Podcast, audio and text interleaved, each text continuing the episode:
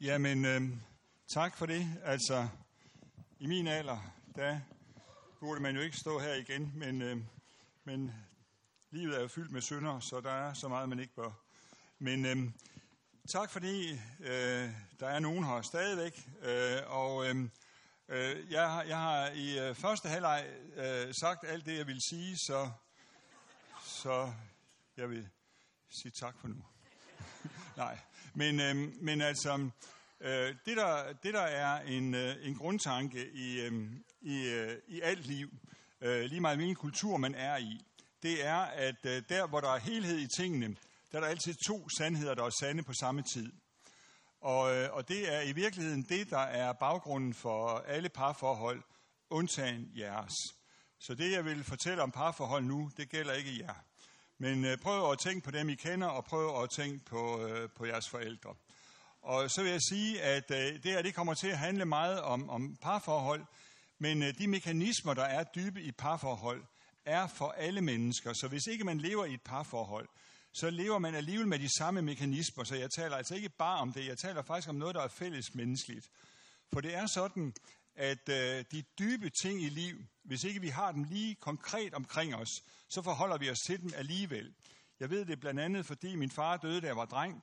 Øh, jeg udnævnte bare forskellige lærere til at være min far. De vidste det ikke, men jeg vidste det. Så jeg har altid haft en far at forholde mig til, øh, selvom jeg ikke havde nogen far. Og sådan er det altså også med de dybe ting i livet. Den modsætning, som man måske ikke har konkret i sit liv, forholder man sig alligevel til i kraft af en, man kender, eller noget, man har oplevet, eller noget, man har læst. Så, så øh, det her det kommer til at handle rigtig meget om parforhold. Det er jo også det, der var meningen med det, modsætninger mødes. Men jeg vil bare sige, at øh, det er ikke bare noget, der gælder for mennesker i parforhold. Det gælder for os alle sammen. Øhm, der, hvor der er helhed i ting, der er der altid mindst to sandheder, der er sande på samme tid. Øh, der er noget, man kan forstå, og der er noget, man må tro på. Derfor så tegner vi ved, korset, øh, ved, ved dåben, der tegner vi korsets tegn både for ansigt og for bryst, for forstand og for tro, for der er noget, der hører til det ene sted, og der er noget, der hører til det andet sted. Og der, hvor der er helhed i tingene, der er der altid to sandheder, der er sande på, på samme tid. Nu skal jeg lige fjerne mit mobile-nummer her, fordi det er jo egentlig her, min disposition lå. Øhm, øh, det er, øh, det, der, er, der, der, hvor der er helhed i tingene, er der altså altid to sandheder, der er sande på samme tid. Og, øhm, og, og det har vi altså glemt meget øh, fra 1968 til 2008. Hvorfor vi gjorde det, det vil jeg komme ind på. Øh, men øh, der, hvor der er helhed i tingene, der er der altså to sandheder, der er sande på samme tid. Og i det samfund, jeg er vokset op i, øh, fra jeg er født i 48, og indtil 68, hvor jeg jo altså bestemt var meget med i ungdomsoprøret, i det samfund, der vidste vi, at forældre ikke kunne tale sammen. For øh, vi vidste, at det var modsætninger, der var, havde mødt hinanden, og vi, der er så gamle som jeg er, vores forældre talte aldrig sammen, fordi det vidste de, det kom der ikke noget godt ud af. Men øh, de havde været på øh, samtalekurser og managementkurser, og der lærer man jo, at i al ordentlig kommunikation, der udgør ordene 6 procent. De 94 procent er den måde, man lever sammen på.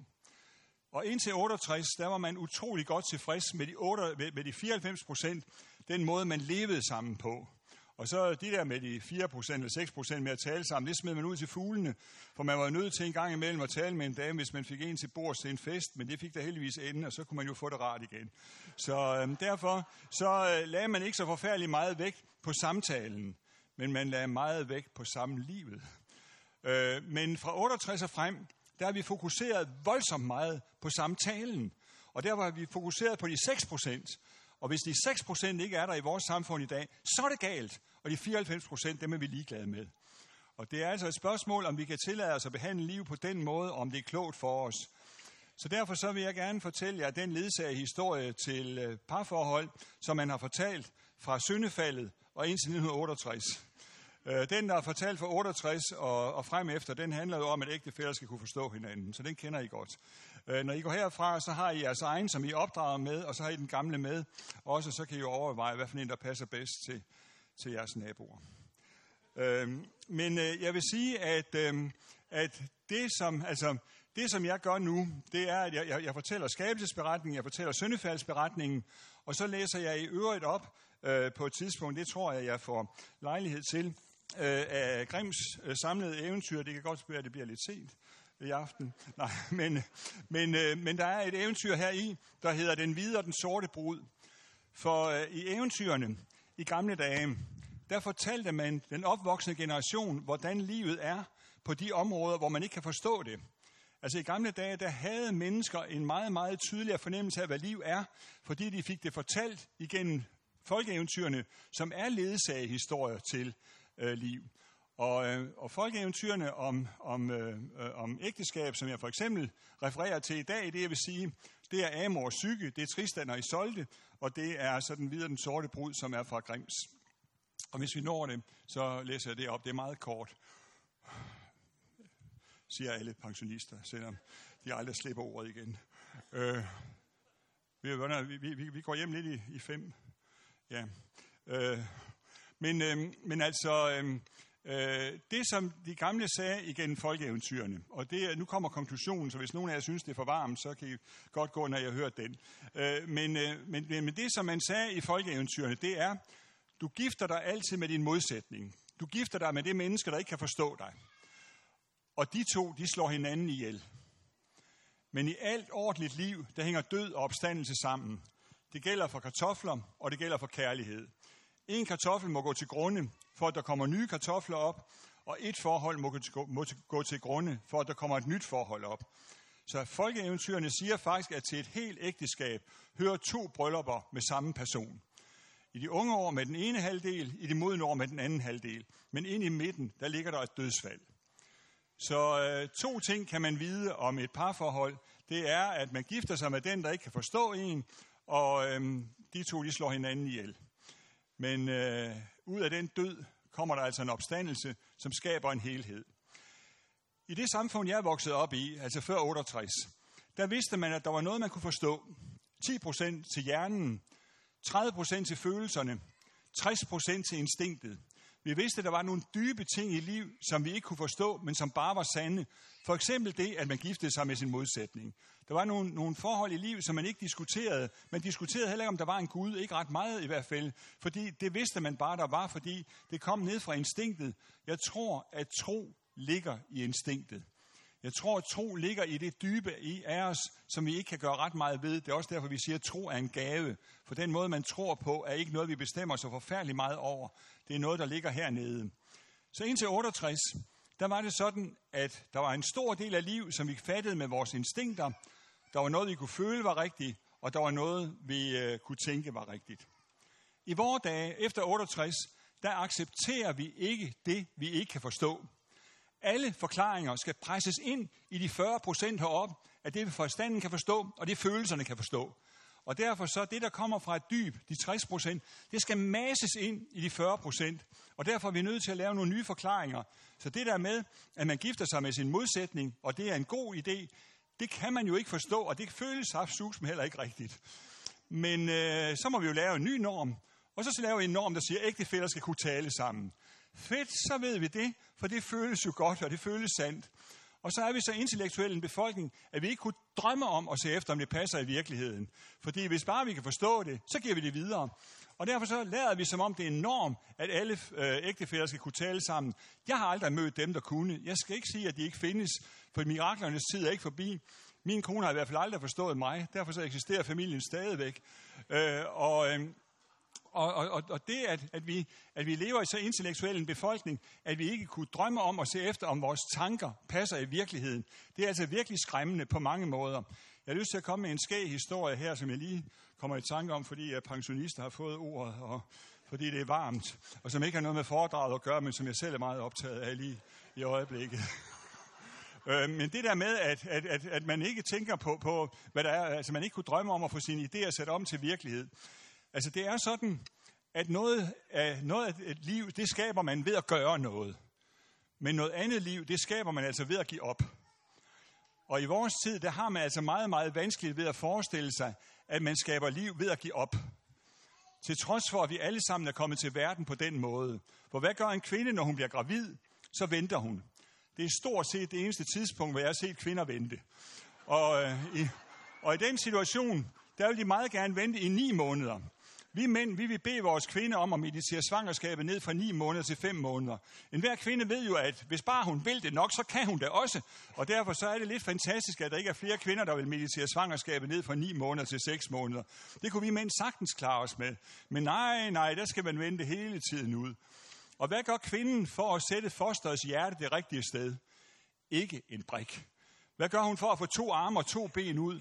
Ikke en snus. Kan man overlade det til kvinder at føde børn, når de er så lidt opmærksomme på processen? Vi er, vi er alle sammen kommet til verden ved, at en kvinde lader liv vokse i sit liv, uden at have den store indflydelse på det. Og alligevel tror vi ikke på, at der kan komme liv ud af at gøre ingenting. Det er en fantastisk intellektuel befolkning, der er i stand til at lave en livsopfattelse, der ikke tager hensyn til de mest grundlæggende livserfaringer, vi har gjort. Jeg har arbejdet rigtig meget med øh, det kreative i magtesløshed, fordi jeg har selv været meget syg som, som ung, og jeg ved rigtig meget om det. Og derfor så har jeg et foredrag, der hedder øh, Det kreative i magtesløshed. Det, øh, nu kommer jeg til en historie, jeg vil egentlig vil fortælle. Øh, det blev bedt om at holde for nogle gynekologer for et par år siden, da de havde et årsmøde. Så de her gynekologer, de bad mig om at holde et foredrag, er der kreativitet i magtesløsheden så tænkte jeg, at det er saftsus med mærkeligt, at gynekologer kan spørge om det. Så jeg stillede mig op foran de der 300 mennesker, der var der, og så sagde jeg, er der nogen af jer, der har overværet en fødsel? Det kunne man jo godt forestille sig, når det var gynekologer.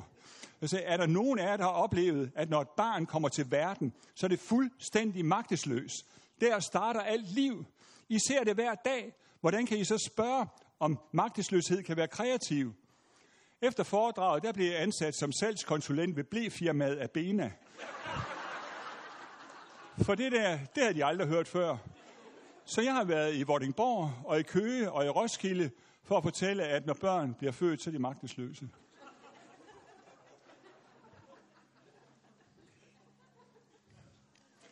Det gør altså en forskel på ens opfattelse af liv, og man tænker på, at man er kommet til verden ved, at et menneske har ladet liv vokse i sit liv, uden at kunne styre det. Eller man tror, at man skal styre alting. Øh, jeg holdt øh, øh, foredrag i, en, i sådan en hjælpeorganisation for ikke så lang tid siden, hvor en 45-årig konsulent og, og terapeut i den der sammenhæng sagde om mit foredrag, det er mærkeligt at tænke på, at der har været en tid, hvor man ikke troede, at mennesket var ansvarlig for alting. Vi lever i en tid, hvor vi tror, vi er ansvarlige for alting, fordi vi har gjort Gud for lille. Og det var det, mit første foredrag handlede om, så det vil jeg ikke sige mere om nu. Men, øh, men det, som jeg gerne vil gøre opmærksom på med det her, det er, at vi lever altså i en tid, hvor vi siger nogle normer til hinanden, som vi ikke kunne drømme om at se efter, om de passede i virkeligheden. Og gjorde vi det, så ville de op, vi opdage, at de, for, at de normer var forkerte. Og det der med, at ægtefæller skal kunne tale sammen, den giver jeg ikke ret mange sure sild for. Og nu skal jeg fortælle jer, hvorfor. Øhm, øh, ja, nej, ja, ja, jo. Øhm, jeg fortæller lige en kort oversigt over verdenshistorien. Jeg starter med skabelsen og slutter med vores dage. Øh, da Gud skaber hele verden, der sætter han to mennesker ind i den. Og de to mennesker, de hedder fra skabelsen ikke Adam og Eva. Det hedder vi først fra syndefaldet. Fra skabelsen, der hedder vi Is og Isja, manden og mandinden og man kan næsten høre, hvor ens det er. I paradisets have der er der kun én ting, man ikke må. Man må ikke spise kundskabens træ. Hvem kan ikke overholde det forbud? Manden kunne sagtens. Det var en stor have. Der var meget at se til. Der var meget, der skulle gøres. Så det var faktisk helt dejligt, at der var noget, man ikke måtte. Så var der også noget, man ikke skulle. Så det var ikke det store problem. Men kvinden skulle nu lige se, om det her det også var rigtigt. Og hun fik manden med på ideen. Noget, der er set sidenhen også. Og det, og det viste sig faktisk, at det var rigtigt. De måtte ikke spise kundskabens træ. Så syndefaldet kommer, og de bliver smidt ud af paradisets have. Og da de bliver smidt ud af paradisets have, så skifter kvinden navn fra at hedde man inden Isha til at hedde Eva, der betyder mor til alt levende. For det er ved syndefaldet, at mennesket bliver menneske. Det er der, hvor vi laver en fejl, at mennesket bliver menneske det er i de her år en meget, meget spændende tankegang.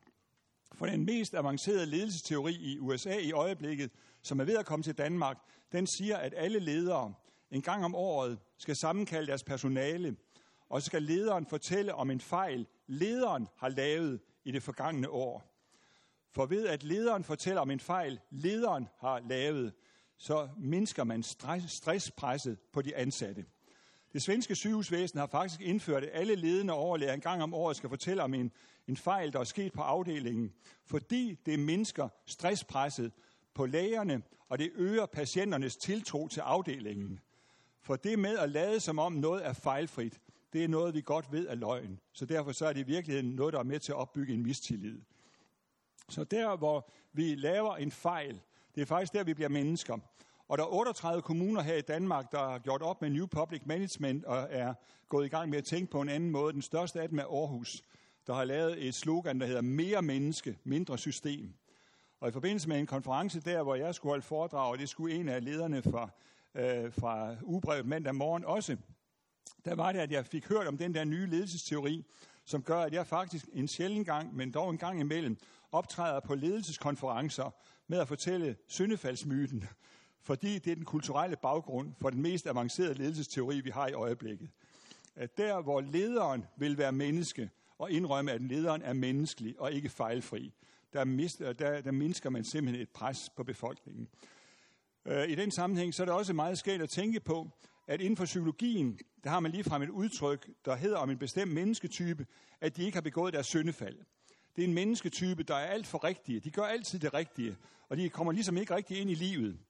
Og øh, vi kender alle sammen fra Matador en person, der aldrig har begået sit syndefald, og det er Misse Møge. Misse Møge har aldrig lavet en fejl, og da hun endelig møder livet, så slår hun det ihjel. Alle systemer, der prøver på at lade som om de er fejlfrie, ligner Misse Møge. Det er interessant at fortælle ledere i dag. Der, hvor man tør sige, at jeg har også begået en fejl, der bliver der et andet miljø. Og det med, at ledere skal indrømme deres fejl, for at vi får et mere menneskeligt og mere øh, realistisk samfund, øh, det er faktisk en, en udvikling, der er i gang, og det er det, der blandt andet bygger på den øh, på, på syndefaldsberetningen. Nå, men øh, da nu syndefaldet er sket, så, øh, altså, nu siger jeg måske noget, som, som, som ikke øh, er sådan teologisk helt korrekt, men, men jeg tror nu alligevel på, at det er sådan her. Øh, og jeg rejser også snart igen, så så øh, bliver vi jo fri for det. Men, øh, men øh, da nu Gud havde smidt dem ud af paradisets have, så skete der det samme for Gud, som sker for alle andre, der kun vil være sammen med de rigtige. De bliver alene.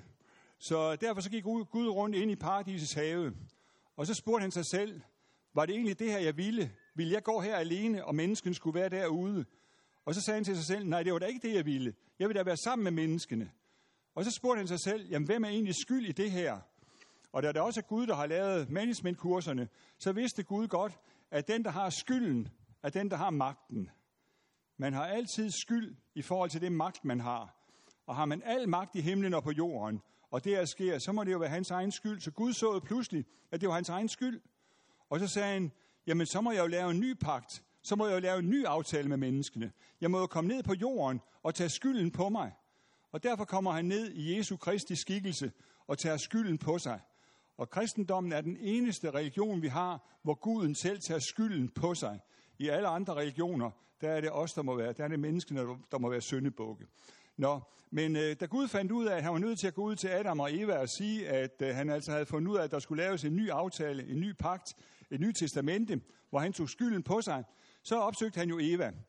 Og øh, Adam var selvfølgelig ikke hjemme, han var et eller andet sted henne. Så, så Eva er der alene, men så snakker han med hende, og så siger han noget til Eva, som man ikke har kunnet sige i mange år. Men nu kan vi sige det igen.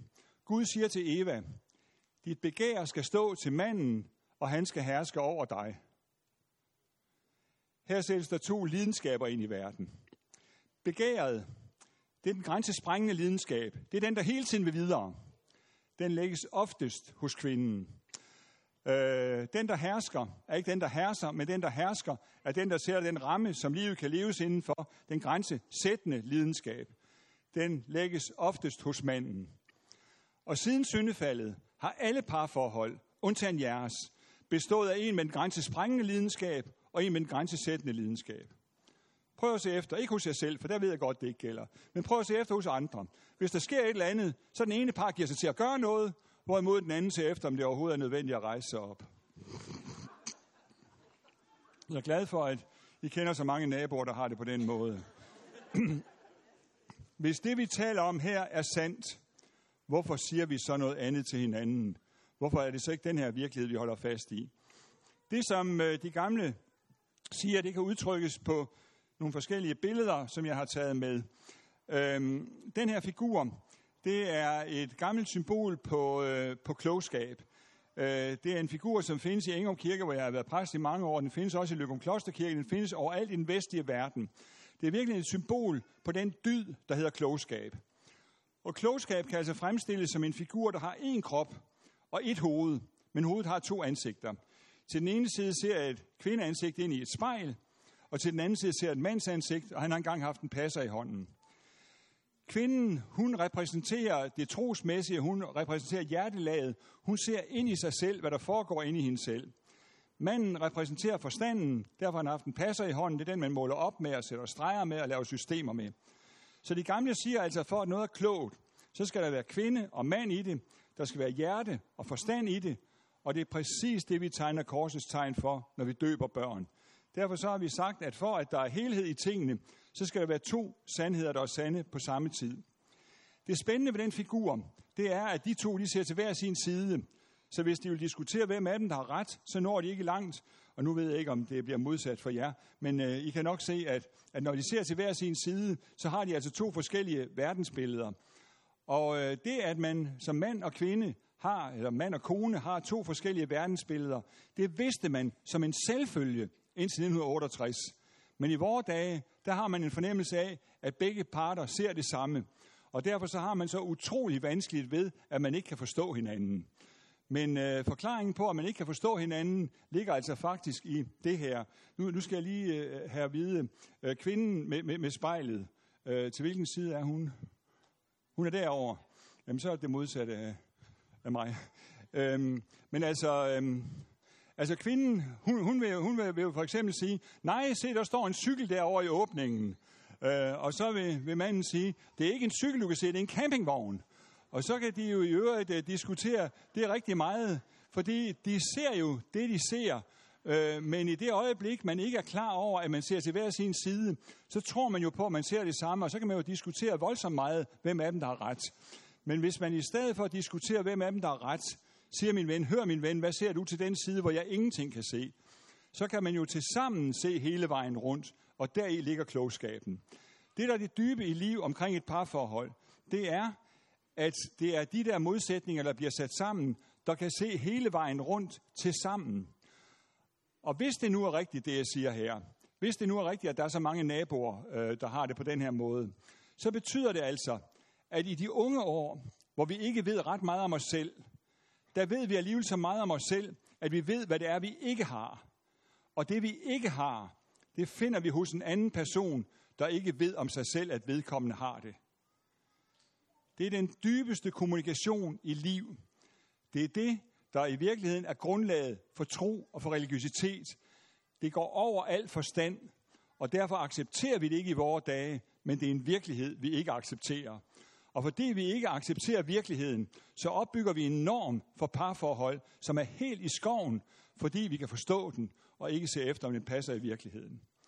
Så øhm, det, der altså er vigtigt for mig her at fastslå, det er, at øh, det ser ud som om, hvis man kigger på naboerne, at det er sandt, at alle par består af en, der hvis der sker et eller andet, så giver vedkommende sig til at gøre noget, hvorimod øh, hvis øh, der sker noget, så siger den anden, jeg kan vide, om det overhovedet er, er nødvendigt at rejse sig op her. Øh, henholdsvis den grænsesprængende lidenskab, der vil videre, og den grænsesættende, der nu holder på det, der engang er. De gamle siger så igennem folkeeventyrene noget om, øh, hvordan øh, det her det udvikler sig. Og øh, nu læser jeg op af den videre, den sorte brud, øh, som jeg måske kommer til. Og hvornår er det, hvornår er vi slutter? 10-5. Øh, øh, men øh, men, men det, er, det er den tankegang, der er i folkeeventyrene, som jeg nu fortæller om. Øh, det er sådan, at, øh, at øh, de her to øh, par, der er i det her forhold, øh, de er altså henholdsvis den kæmpende og den forsonende. I de fleste tilfælde, der er det kvinden, der ser til den side, der er den kæmpende, og manden, der ser til den side, der er den forsonende. Øh, kvinden er den, der hvis der sker et eller andet, så giver hun sig til at gøre noget, hvorimod manden tænker, om det nu også er nødvendigt, øh, at, at gøre noget. Sådan er det i 80 procent af parforholdene. I 20 procent er der byttet rundt på den. Hvis man for eksempel er politiker på højt niveau og er mand, så skal man jo kunne sige det ene den ene dag, og den anden den anden dag, og være stort set ligeglad med, om det hænger sammen. Altså, og jeg er ikke ond nu, men forudsætningen for at være politiker på højt niveau, det er, at man aldrig er bundet af sine egne argumenter. For hvis man dagen efter er nødt til at mene det modsatte for at få et forlig igennem, så er det det, man skal gøre. Hvis man er mand på den måde, og for eksempel statsminister, så er man altid gift enten med en børnehavepædagog eller en færing. Prøv at se efter. Prøv at se efter, hvordan baglandet er til vores store politikere. Det er altså en naturlov, set med mine øjne, at en grænse sprængende altid gifter sig med en grænsesættende. Og i de fleste tilfælde, der er det kvinden, der er den grænsesprængende, og manden, der er den grænsesættende. Men altså i en del tilfælde er det altså også modsat. Men det ser ud som om, det altid er dem, der finder hinanden. Fordi der åbenbart er lagt en visdom ned i os, der gør, at vi søger den halvdel, som vi ikke selv har, uden overhovedet at vide det. Hvis man ser det, og ser det ret mange steder, kan man næsten ikke undgå at blive religiøs af det, for ingen fatter, hvad det er. Men religiøsitet er jo også den sammenhæng i liv, som ingen fatter, og som netop går over al forstand.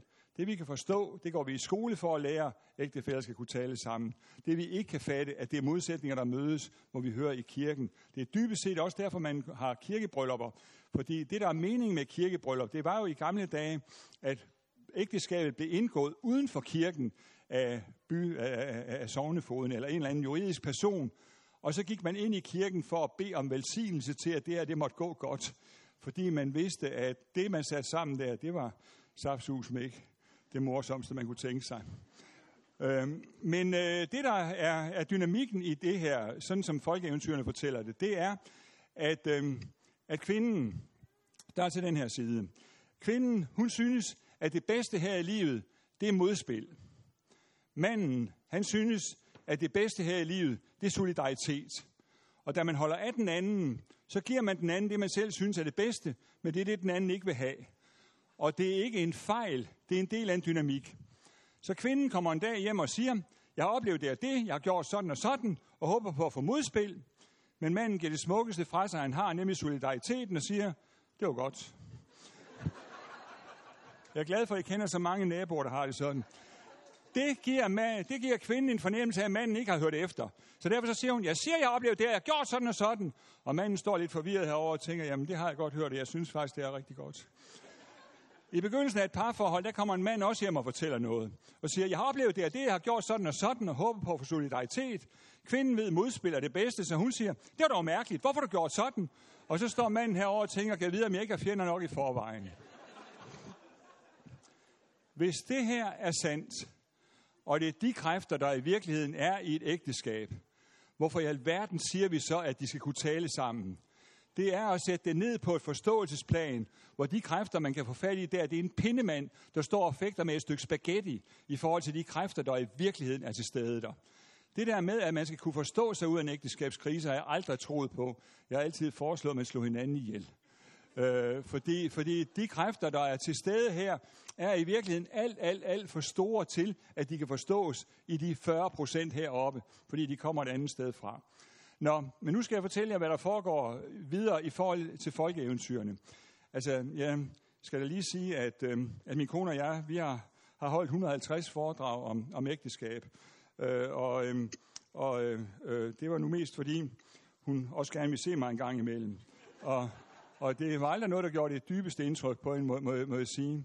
Øh, men øh, men vi, vi gav simpelthen, vi, i 15 år, der rejste vi 10 gange om året øh, rundt med det. Og folk blev simpelthen så glade for, for vores foredrag. For bare det, at de så på os, så kunne de se, at de havde det selv bedre, end vi havde det. Og derfor, så gik man rigtig opmuntret hjem. Og derfor, de der ægteskabsforedrag, som man hører rundt omkring i forskellige sammenhænge, også kirkelige sammenhænge, øh, hvor, hvor, hvor, hvor, hvor de står og er så enige om, at, at det er så vigtigt. Jeg tænker bare på, hvem er det, der er, er undertrykt der, eller hvem er det, der lever op til hvad. Nå, men, øh, men øh, vi har boet i Engum, lidt uden for Vejle. Min kone og jeg i, i 42 år nu, og min kone øh, startede som lærer og sluttede som viceinspektør og leder af en anden skole. Der, i, og, så vi har boet i samme sovn i mange år. Og vi er simpelthen så populære i, i sovnet, fordi øh, hver gang der er ægteskabskrise i sted, så siger vi, ja, det er da heldigvis ikke så slemt som i, i præstegården. øh, Øh, fordi, øh, fordi vi er ret ekstreme også på, på den måde. Øh, min kone er lærer på den måde, at, øh, at hun, hun, øh, når hun bliver nervøs, så skælder hun altid ud, så er man ligesom på den sikre side. Øh, og, øh, og er til, når vi er i byen, hun er, hun er sådan lidt nervøst anlagt. Det kan man jo godt forstå med en mand som mig.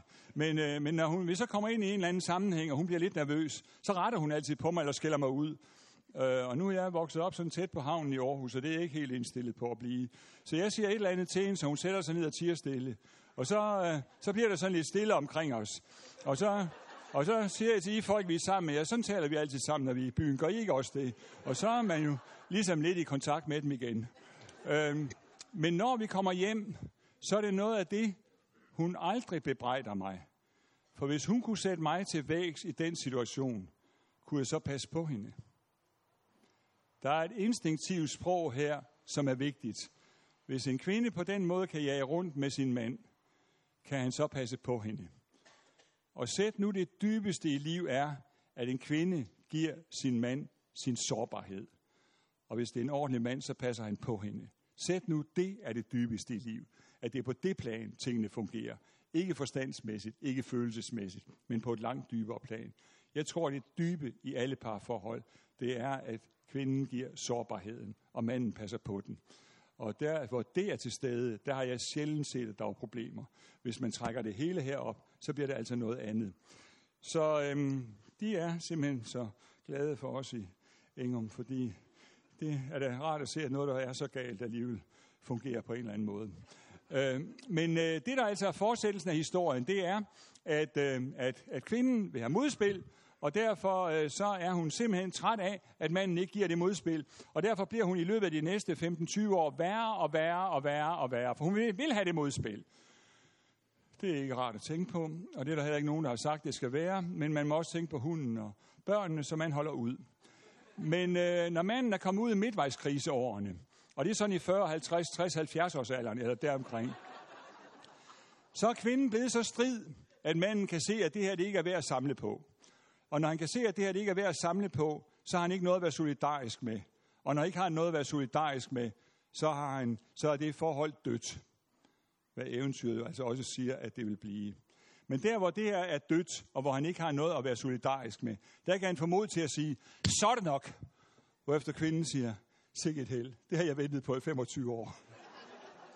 Så ud af den konflikt, der får den grænsesættende mand fat i sin grænsesprængende del, og giver den grænsesprængende kvinde mulighed for at få fat i sin grænsesættende del. Og derved har vi to hele mennesker, der kom med hver sin halvdel, og gennem kamp og kærlighed fremelskede og fremkæmpede den anden side. Og det er det, der i forhold til eventyrene og troen er det dybe i liv. Det er, at de to halve mennesker, de skal igennem kamp og kærlighed blive til to hele mennesker. Ikke igennem en forståelse på et forstandsmæssigt eller følelsesmæssigt plan, men gennem en forståelse på en meget, meget dybere plan. Som øh, Leonard Cohen skriver i en af sine sange, There is a crack in everything. Der er en revne i alting. That's why the light comes in. Det er derfor, lyset kommer ind. Jeg har i alle mine, alle mine bryllupstaler stort set sagt et eller andet i retning af, jeg håber, at I vil slå de revner i hinanden, der gør, at I kan tage nyt lys ind.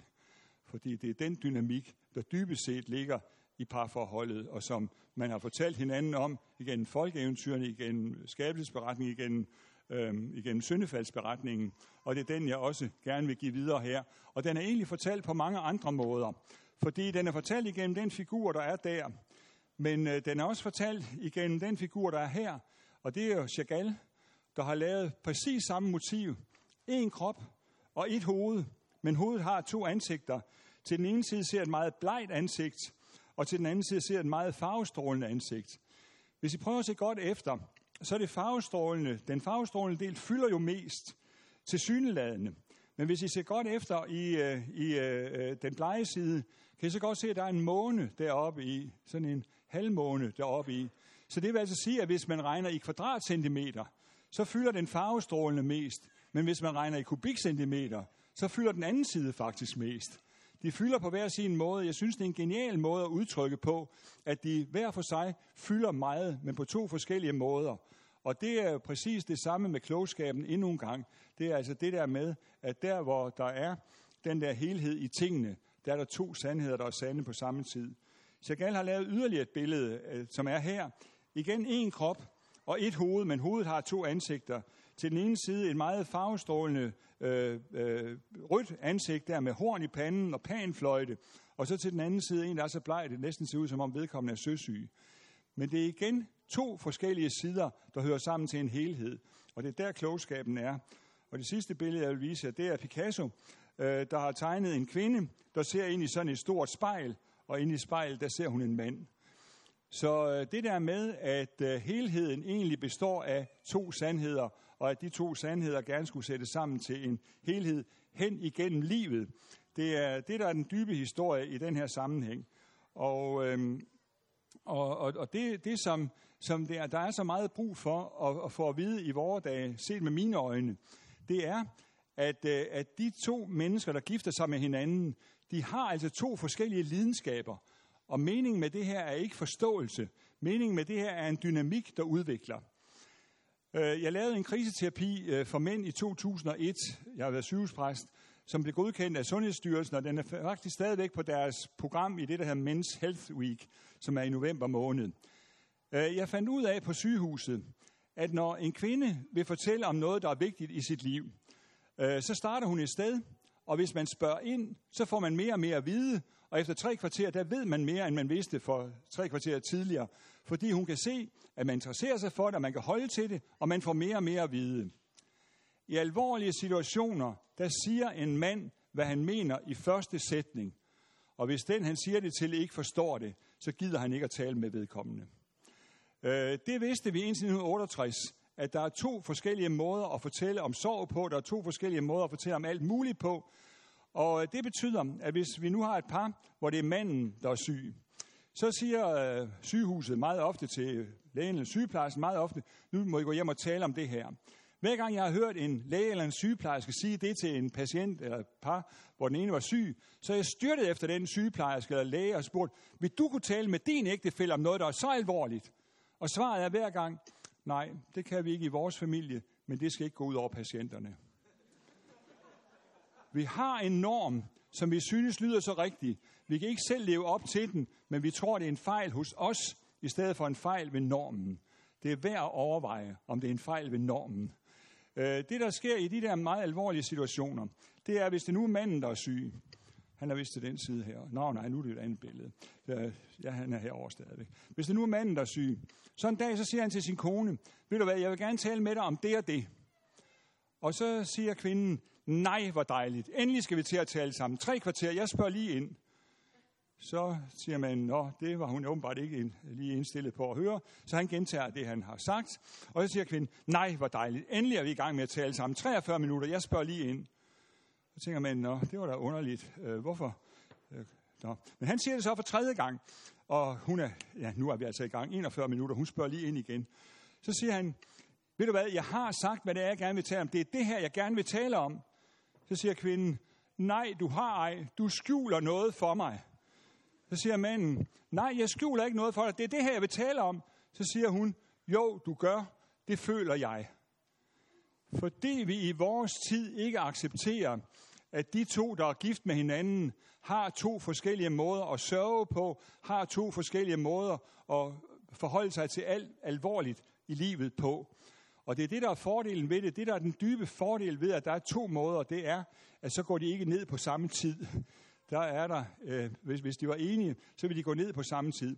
Jeg har igen og igen, altså i de sidste 15 år, jeg var, var på sygehuset i Vejle, der havde jeg samtale mindst en gang om måneden med par, der havde fundet ud af, at de havde et dårligt parforhold, fordi de ikke kunne tale om det, de havde fået at vide, at de skulle tale sammen om.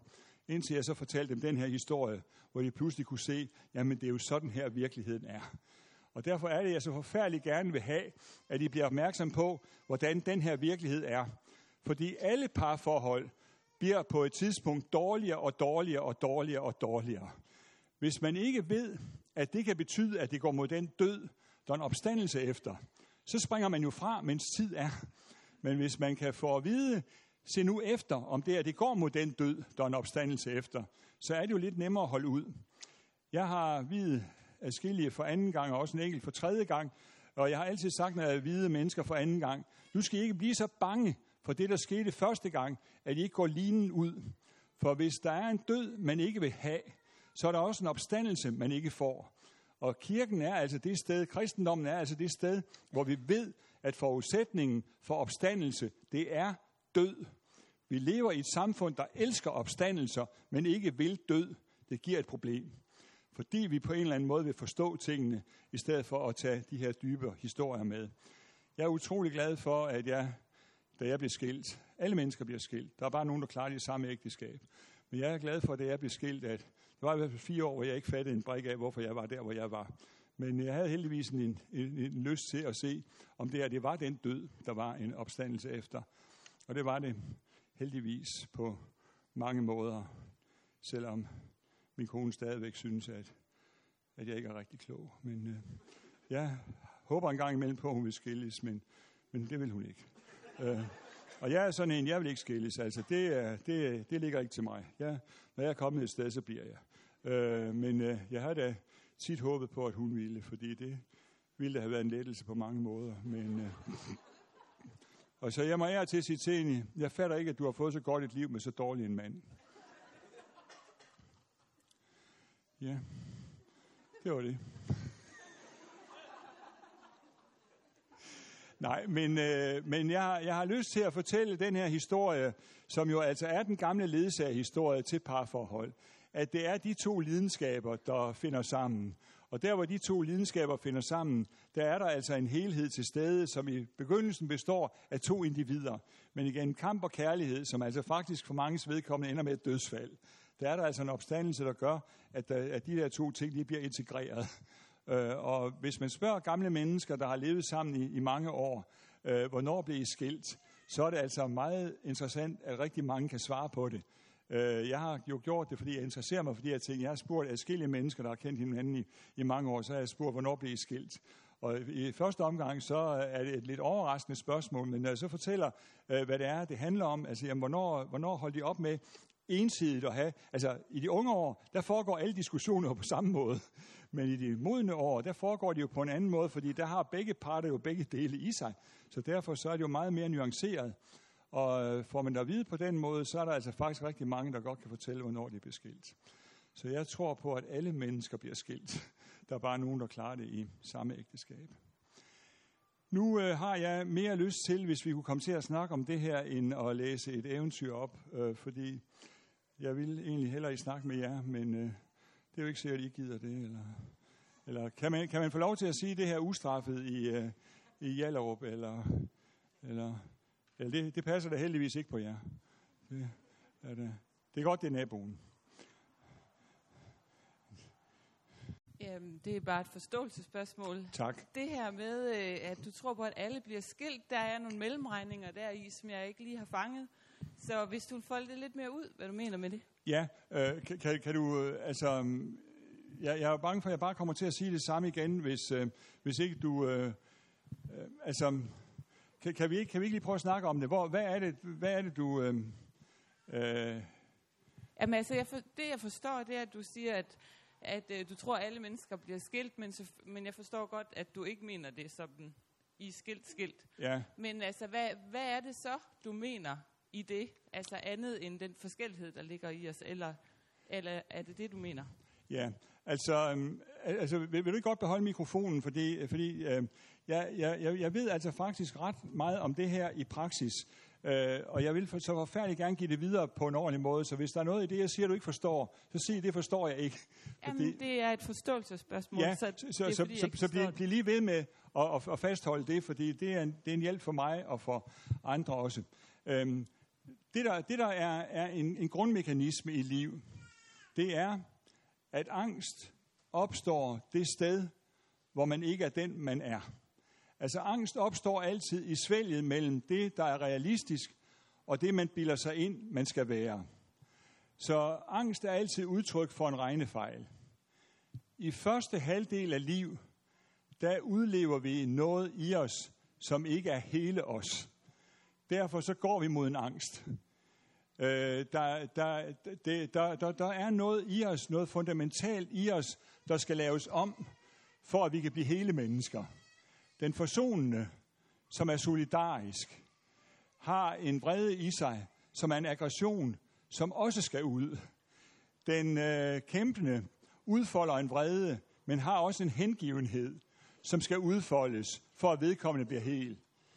Men øh, den, der, den, der skal hengive sig, tør ikke hengive sig, før den vedkommende skal hengive sig til, er stærk nok til at kunne bære det. Og derfor så skal den, man skal hengive sig til, have fat i den vrede, altså de aggressioner, der skal til, for at man så gøre det. Det er et fantastisk flot spil. Altså man kan ikke undgå at blive religiøs, hvis man ser det, eller når man ser det. Men det er i virkeligheden det spil, der er i gang. Det er den dybeste terapi, man overhovedet kan forestille sig, som vi faktisk udfolder i et ganske almindeligt liv igennem de kampe. Og så, så spørger jeg bare om, er det så det spil, du kalder at blive skilt? Det er det, det, er det sted, hvor, hvor, hvor, hvor i det tilfælde det nu er manden, der er den forsonende. I det øjeblik, han kan se, nu har jeg været så forsonende så længe, at det her, det holder jeg altså ikke ud længere. Øh, der bryder han jo med det, han har lovet. Og det kalder jeg skilsmissen. Men det er der, hvor han bryder med det, han har lovet. I hvert fald har lovet sig selv. Det er der, han får fat i det, som den anden har brug for, for at komme videre. Og, og, og, og, det, og det er det punkt, jeg kalder skilsmissen. Okay. Godt. Jamen, det, det var et forståelsesspørgsmål. Ja. Og, og det er fordi, at, at når vi normalt bruger ordet skilt i en, på en anden måde, i en ja. anden kontekst, så, så var det for mig øh, nødvendigt lige at få på plads, i hvilken sammenhæng det her Ja, jeg, jeg, vil, jeg vil godt være så, øhm, så, så privat øh, og, og, og, og sige, at, øhm, at, øh, at jeg, jeg er et ekstremt øh, forsonende menneske.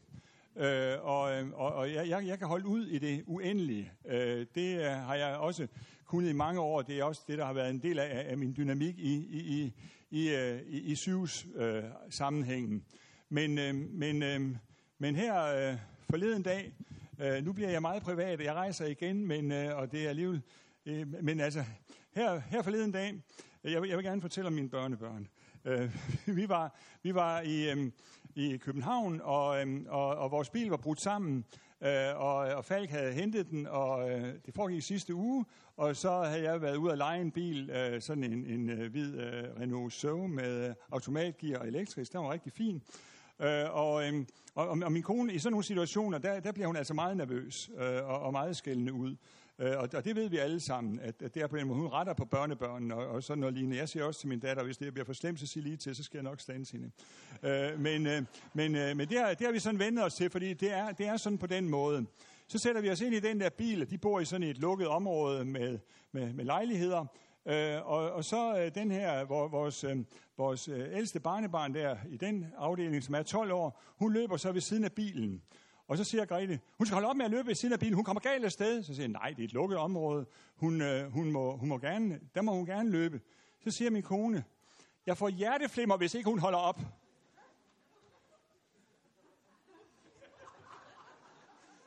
Der går hun over en grænse. Så må jeg sige, min familie skal ikke styres af, at du truer med sygdom. Der går hun over en grænse. Så er jeg nødt til at sige, så får hjerteflimmer. det kalder jeg en skilsmisse. Altså, det, det, det, det, det, det er på den måde. Fordi, fordi jeg, jeg, jeg bryder mig ikke om at være den mand, der siger det. Men det andet, det er så voldsomt, at det kan vi slet ikke leve med. Og det er der, jeg siger, slå hinanden ihjel. Altså, det, det, er, der, det er der, jeg siger, øh, hvis, hvis man vil forstå sig ud af det, så er der en kraft, man ikke får fat i, som er dårlig for begge parter. Og, og, det, og, det, og det, er derfor, det er derfor, jeg går så meget ind for konflikten. Fordi, øh, fordi hun er ikke tjent med at sige det. Børnene er ikke tjent, altså ingen er så tjent med det. Men der skal altså være en mand, der siger det her. Og, og, og, og det er jo min ansvarlighed i den situation. Men, men, men, men det, det gør jo, at stemningen imellem os øh, bliver en anden, også på længere sigt. Vi har slået hinanden ihjel tidligere også, men, men, men det bliver ved hele livet. Men, men, men, men det er de her ting, jeg gerne vil, vil pege på. At hvis der er nogle konflikter, man på den måde ikke tager, så er der også en dynamik, man ikke får fat i. Og det at tage de dynamikker, øh, eller at tage de konflikter, det er ikke en forståelse, det er en uforståelse, der bliver baggrund for det. Og det er det, jeg godt vil. Det er det, jeg godt vil slå slag for. Ja. Der er en frivillig mere. Nå, der var to frivillige. Ja, jamen, jeg, jeg gør det kort. Øhm, kan man, du taler generelt om det her. Ja. Øh, har man brug for lidt hjælp til at komme igennem nogle af de der skilsmisser, eller er det noget, der bare sker, efter man har hørt øh, sådan en halvanden time med dig nu her? Eller, altså, altså jeg, jeg, jeg hvad, vil hvad, sige... Hvad har man brug for? For jeg tænker, det er jo lidt forskelligt afhængig af, hvem man er, og også hvilke roller man har, de to, du har, øh, har skitseret her. Altså, altså jeg, jeg, er, jeg, jeg voksede op et sted uden bøger, og hvor ingen havde uddannelse. Og jeg lærte det igennem de sange, jeg, jeg sang i skolen, øh, igennem de historier, vi læste. Så jeg, jeg er fuldstændig sikker på, at det ligger latent i os som en viden, som øh, gør, at vi får store problemer, når, når vi tænker en anden kultur. Så, øh, så derfor så tror jeg altså, at der er en meget, meget stor hjælp i overhovedet at tænke på, at en konflikt kan være konstruktiv. Altså det er, det er og, og ikke med det samme tænke, at det her, det skal vi forstå os ud af. Det, det, det tror jeg altså er det væsentligste. Og så må jeg altså sige, at min erfaring på de her områder er, at der ikke skal ret meget til, for at, at, at, at man kommer ind på det her spor. Det er i hvert fald min, min, min erfaring. At, øh, at øh, det, var, det var sjældent, at jeg med de der par, øh, der, der var meget syge, det var sjældent, at jeg havde mere end en samtale med dem, fordi de faktisk godt kunne se dynamikken, der var, der var til stede. De har bare lagt vægten på noget andet. Så, øhm, så hvis man så tror på, at det er to forskellige lidenskaber, som øh, for mig altid har været gudgivende, og det kan vi roligt sige i den her sammenhæng, at det er gudgivet. Altså det, for mig er det en del af skabelsesunderet, at det er sådan. Hvis man kan overgive sig til det under, øh, så, så kan jeg altså videre, at man ikke kan klare ret meget bare på at have hørt de her eventyr, fordi det, jeg er blevet opdraget med, det er jo at have hørt dem.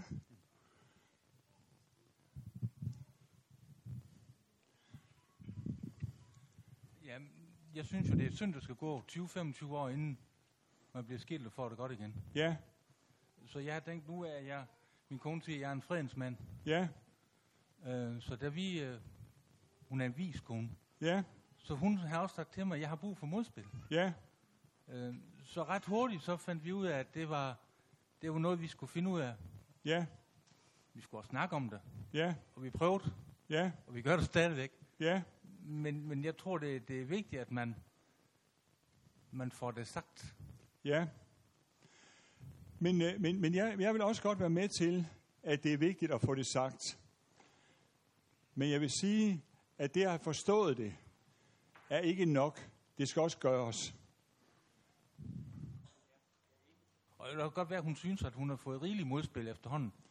Men, men det skal jo til.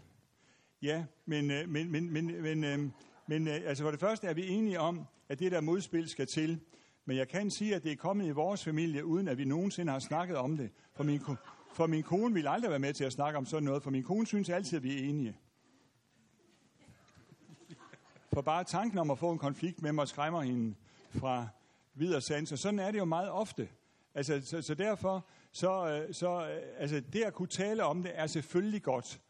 Men, øh, men, men jeg, jeg har altså set alt for mange terapeutpar, der har talt om det, og hvor det er helt tydeligt at se, at kvinden kommer trækkende med en lille hund i en tynd snor. Og når jeg møder sådan en kæmpe kvinde, der kommer trækkende med en lille mand i en tynd snor, så går jeg altid hen og så klapper jeg kvinden på skulderen og så siger, at det er synd for dig, at han ikke kunne stanse dig.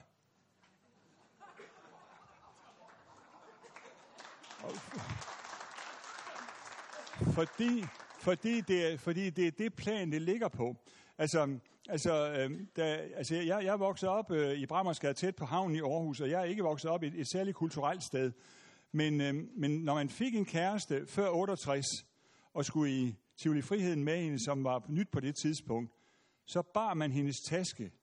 Det så sygt ud, at en 17-18-årig ung mand med pomadehår kom gående med sådan en lille lyserød plastiktaske. Men vi gjorde det, for når vi havde fået en kvinde, så passede vi på hende.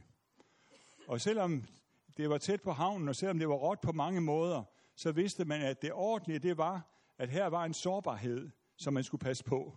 Og derfor så gjorde vi det. Og det sprog, der ligger deri, det tror jeg på er sandt. Øh, det har vi intellektualiseret os væk fra, fordi vi har sagt, at kvinder kan klare, sagtens klare sig selv. Øh, og det kan de også sagtens øh, på en måde. Men, øh, men, men der er en dynamik, som, øh, som går fløjten, hvis, øh, hvis vi bliver for høflige. Øh, øhm, og, og, og det er det, eventyret siger, vi ikke skal være. Det er derfor, de, de taler om den der kamp. Og det er det, jeg har lyst til at, at bringe videre. Fordi jeg har set i så mange sammenhænge, at, at der kommer så meget liv ud af død. Jeg er glad for, at jeg snart rejser.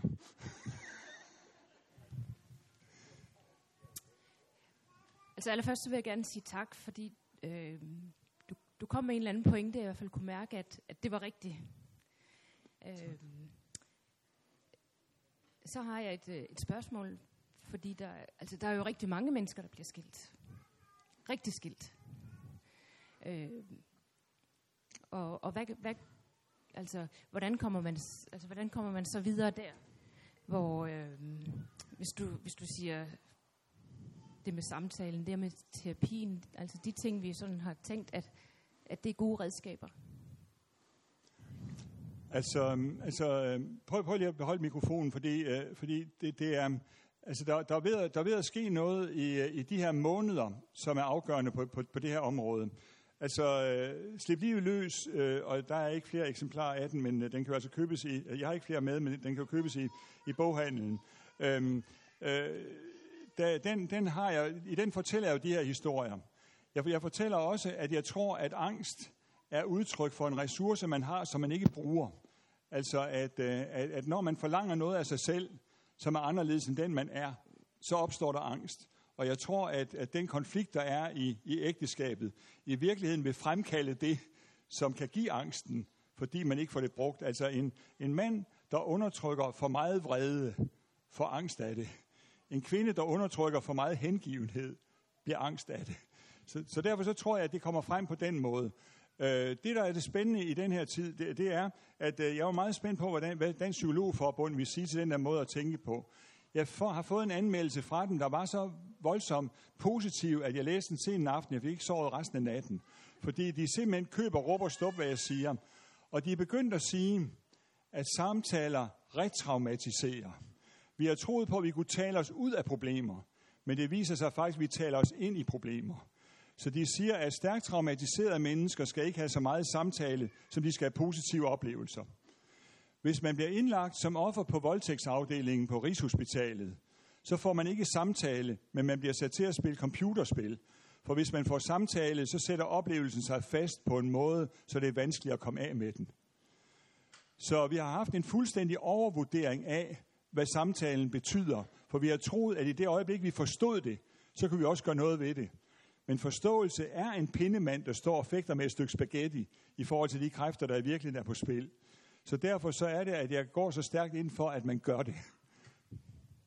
Så det er jo, altså fra dit første foredrag, så, så er det jo det, der er visdommen. Det er jo det, nogen af os kan sige, det har vi fået lov at, at erfare igen med et ægteskab. Men, men hvad gør man helt konkret, altså for alle de, altså for vores unge mennesker, de aller, aller øh, yngste, der hvor man ser, at, at ægteskaberne, de... Øh, Fortæller det, dem, at det er sådan her, det er. Fortæller dem, at de konflikter, der er, ikke skal forstås, der skal handles på den. Fortæller dem, at det her det er ikke en intellektuel størrelse, det er en virkelighedsstørrelse. Det er, det er, er mit råd, fordi, fordi det er det, jeg er opdraget med. Jeg er opdraget med, at vi fik at vide, at sådan var virkeligheden. Og det at, at, at finde sig i virkeligheden, plejer at være en rigtig god ting. Og det at tro, at man kan tale sig fra den, øh, det øh, tror jeg ikke så meget på. Så, øh, så, så jeg tror, at det at gå foran som det dårlige eksempel, er meget opbyggeligt. Mine børn synes også, at jeg behandler min kone fuldstændig forfærdeligt. I virkeligheden så er alt, hvad der sker i vores familie, det er min skyld. Øh, og det har den store fordel, at jeg er så ligeglad. Øh, og så kan man lige så godt placere det der. Men, nej, men der, er, der, er et eller andet, der er et eller andet i, i det her, som kan virke råt på en måde, men, men, men, men som altså har en virkelighedsværdi i sig, som er værd at se efter. Det er meget ofte sådan, at, at den, der vil mere end vedkommende kan, har større skyld, end den, der holder sig inden for den ramme, der nogle gange er. Det er samtidig... Altså, altså et af de steder, hvor, hvor, hvor jeg tror, de fleste ægtefæller, hvis de spørger hinanden, kan, kan, kan, kan få nogenlunde samme billede, det er, at når en grænsesættende mand er op og kæmpe med en grænse, altså op og diskutere eller skændes med en grænsesættende kvinde, så vil det i de fleste tilfælde være sådan, at kvinden er forfærdelig bange for, at det hele det revner. Og manden han tænker, jamen vi er jo bare uenige. Og derfor så er det meget ofte i den situation sådan, at kvinden faktisk er nervøs, og det, at hun er så nervøs, det, kommer, det gør, at hun kommer til at ligne en oberst, der skyder kanoner af. Men i virkeligheden er hun ikke en oberst, der skyder kanoner af. I virkeligheden er hun meget bange. Men hvis manden ikke ved det, så ligner hun jo mere en oberst, der skyder kanoner af. Øh, I det øjeblik, man fandt ud af, at det egentlig hænger sammen på den her måde, det var i hvert fald en stor hjælp for mig at finde ud af, hvor bange min kone var, når hun fyrede de der kanoner af. Hun var meget mere bange for dem selv, end jeg var. Øh, og, og i det øjeblik, man finder ud af det, der, der kan man jo altså handle på en anden måde. Og, øh, og det fandt jeg ud af ved at fordybe mig i eventyrene, altså ved at høre om, om eventyrene, at, at man gifter sig med den, man ikke kan forstå, og de to, de danner en helhed, men de slår hinanden ihjel. Og i det der, der, der ligger der altså en opstandelse på den her måde. Så øhm, sæt nu, at livet, på den måde vi lever det, i de der forhold. Nej, nu kan jeg godt høre, nu bliver det lidt noget vrøvl, for hvis vi lever det andet, så nej. Ja. Nu skal vi snart til hjem. Er der... Der er en mere her. Jeg lover ikke, at det ikke bliver mere og mere forrøvlet, det jeg siger. Nej. Jeg vil også lige allerførst sige tak for nogle gode sammenhængende foredrag. Virkelig givet godt til mig. Og så tænker jeg sådan lidt, det der med modsætninger mødes, jeg tænker, et, det er jo, det kan godt virke skræmmende jo, i starten, inden man får øje på, hvor godt det jo egentlig er, hvor sundt det er, hvor udviklende det er. Og hvordan man jo mere og mere kommer til at mærke sig selv instinktivt og reagere på det, i stedet for at man netop går og brænder ind med det, og så derved kan blive stresset i det andet, for der også ikke med puster sig hele op, ikke bliver, altså det hænger godt sammen det hele. Ja. Og det tænker jeg, det er en gave. Tak. At få det. Jeg er glad for, at du siger det. Ja. Det er lige præcis det, du siger, der jeg gerne vil øh, give fra mig. altså, ja. øh, så så det, er, det er lige præcis det, der jeg ønsker. Og det er faktisk det, der er kirkens budskab. Det er, at, at det er så store kræfter, der på guddommelig måde bliver sat sammen. Jeg mener virkelig, det er guddommeligt, at vi har noget i os, der ved, hvad det er, vi ikke har, og finder det hos en anden, der ikke ved, om vedkommende, vedkommende har det. Altså det er, da, det er da i virkeligheden en religiøs kommunikation, der vil noget. Og derfor så synes jeg bestemt, at det er værd at overgive sig til det under. Lige præcis. Også så man ikke skal gå og lave sig selv om for at gøre noget andet, end det man Lige egentlig præcis. har brug for. Ikke? Lige præcis. Tak. Ja, men øh, det kan være, at jeg skal slutte af med at sige god kamp. kamp må der til, skal livet gro. Ej kamp blot for dagligt brød, men kamp for frihed i liv og tro til evig stillstand af død. Og derfor elsker jeg verden, står der vist i. Jeg elsker den brode verden. Ja, men øh, er vi ikke ved at være færdige? Jeg siger tak til Jamen tak fordi... Ja.